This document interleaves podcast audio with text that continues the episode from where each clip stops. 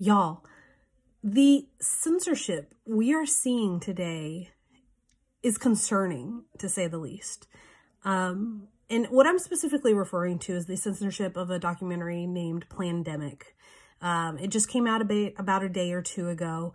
There are people who view it as conspiracy theory, absolute trash, fake news.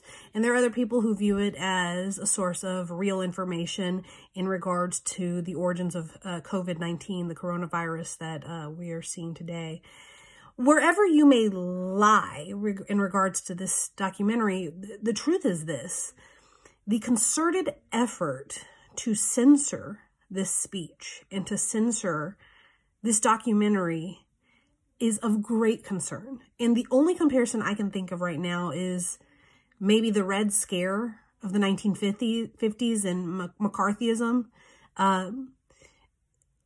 It has literally been wiped clean.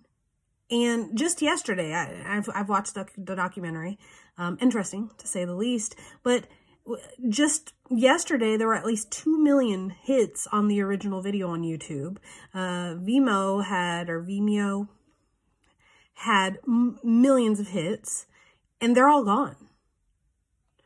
Gone. And anybody who reposts it, gone. If you look for the hashtag Plandemic, nothing. If you look for it on Facebook, nothing. Instagram, nothing. The concerted effort of these business magnates and our social media conglomerates coming together to wipe clean this documentary is not only of concern because of the fact that makes you think, well, what was this documentary really saying? And why are you so concerned with making sure people don't see it? But also, it's blatant censorship. It's groupthink. It worries me. And if you're somebody who hasn't read books like 1984, what is it, Fahrenheit 451, is that correct? Maybe got it wrong. I would say we have 1984 and 2020. And we're living it.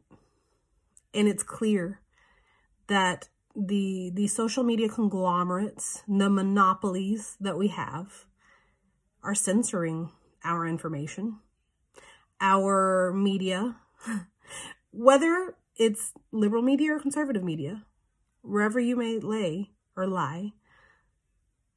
It is clearly, we are being censored to only be fed certain information. And that, my friends, is not the America that I know and love. The America I know and love is one of freedom, freedom of speech, freedom of thought. Even if it's the most absurd thought, you at least have the freedom to go pursue it. We're living in a new world, and it's not the good kind. This is pure lunacy.